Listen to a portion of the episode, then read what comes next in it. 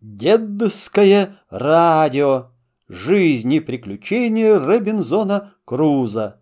Глава двадцать вторая. Сожжение остатков после пиршества диких. Робинзон надевает пятницу и строит ему шалаш. Робинзон показывает пятнице действие ружья. Он отучает его от употребления в пищу человеческого мяса. Пятница – хороший помощник Робинзону. На следующий день поутру я приказал Пятнице знаком, чтобы он следовал за мною. Проходя мимо того места, где были зарыты два трупа диких, он стал мне показывать знаками, что надобно их выкопать и съесть. Я принял тогда на себя строгий вид, выражал ему мое отвращение от этой пищи, представлял, что меня даже тошнит от одной мысли об этом, и приказал ему сейчас же отойти от могилы. Он беспрекословно повиновался. Мы взошли на холм, чтобы узнать, оставил ли неприятель мой остров. Я посмотрел в зрительную трубу и не видал ничего на берегу, ни диких, ни лодок. Не вполне удовлетворенный этим, я отправился на самое место пиршества, Пятница шел рядом со мною, с моей саблей в руке, лук и стрелы были у него за спиной, а в другой руке он нес мушкет, который я ему дал. Прибыв на место, я увидал такое страшное зрелище, что кровь застыла в моих жилах, и волосы стали дыбом на моей голове. Но на пятницу оно не произвело никакого впечатления. Там валялись черепа, полуобглоданные кости от рук и ног человеческих, ребра и целые куски человеческого мяса, которого дикие не доели.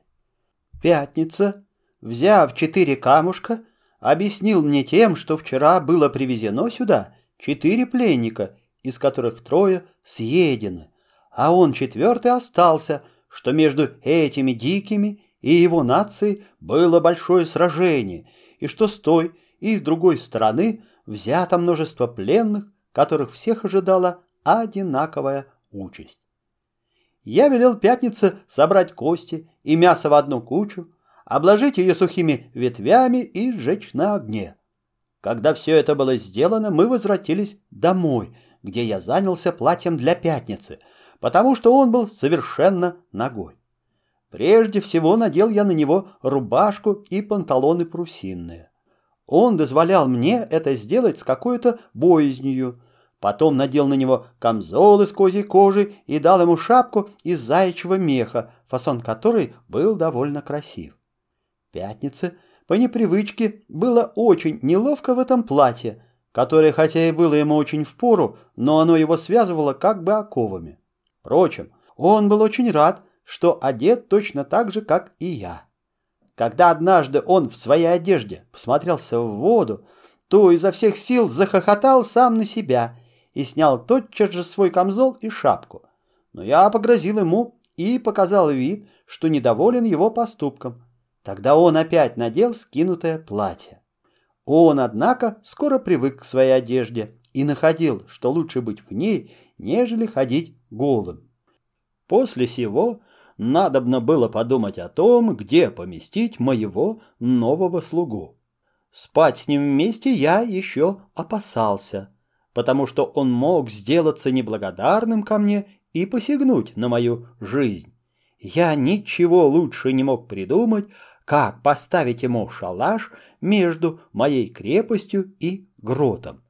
Я взял все необходимые предосторожности – чтобы он не мог проникнуть в мое жилище без моего позволения. И сверх того каждую ночь уносил в свой замок все ружья и пистолеты. Как они заряжаются, я не показывал ему и старался скрывать от него это.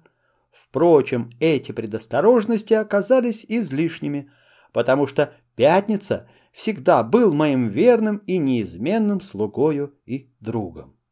Я был в восхищении от моего нового сотоварища, всячески старался образовать его, начал учить его говорить по-английски, и он оказался самым лучшим учеником в свете. Я разговаривал с ним беспрестанно при всех моих занятиях, во время доения коз, пахания земли и за столом. Пятница со вниманием слушал мои уроки, но только затруднялся в произношении слов. Неделю спустя после того, как я стал жить вместе с Пятницей, я захотел возбудить днем отвращение к его каннибальской пище, приготовив для него кушанье из мяса диких коз. На следующий день я повел его в тот мой табун, который был окружен почти со всех сторон густым лесом. Пришедший туда, я увидел одну козу, лежавшую в тени под деревом с двумя козлятами. Я подозвал к себе пятницу, сделал ему знак, чтобы он стоял смирно, не двигаясь, и в это мгновение выстрелил и убил козленка. Бедный Дикий, который уже знал из опыта, как издали был убит из ружья один из его неприятелей, снова приведен был в сильный страх и дрожал, как лист.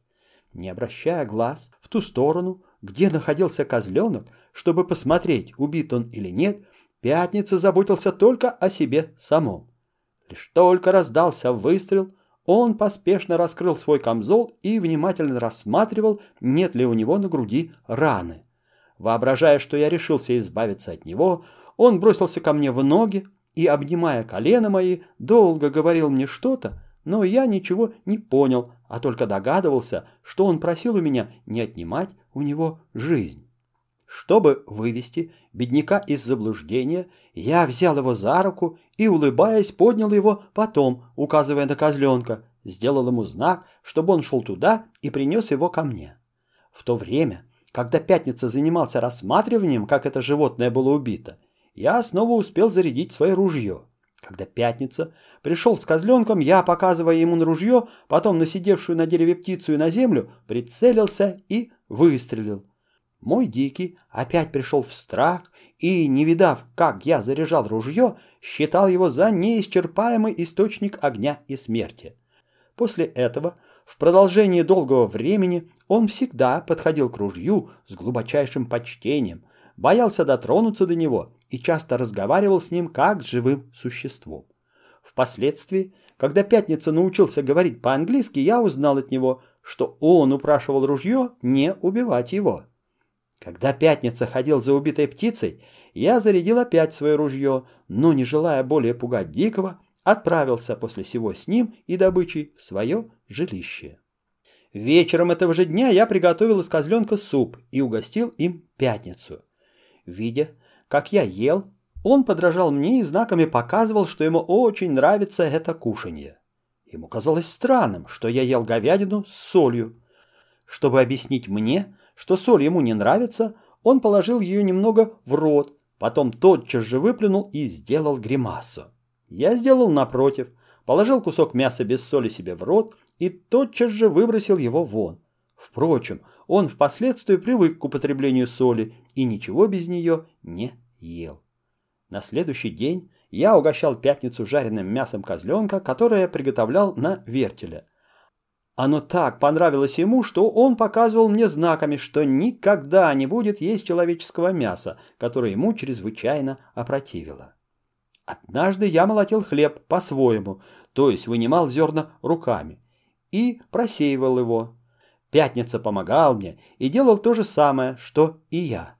Он научился также месить хлеба, печь их и делать пироги, Одним словом, через несколько времени он служил и помогал мне во всех моих занятиях. Продолжение следует.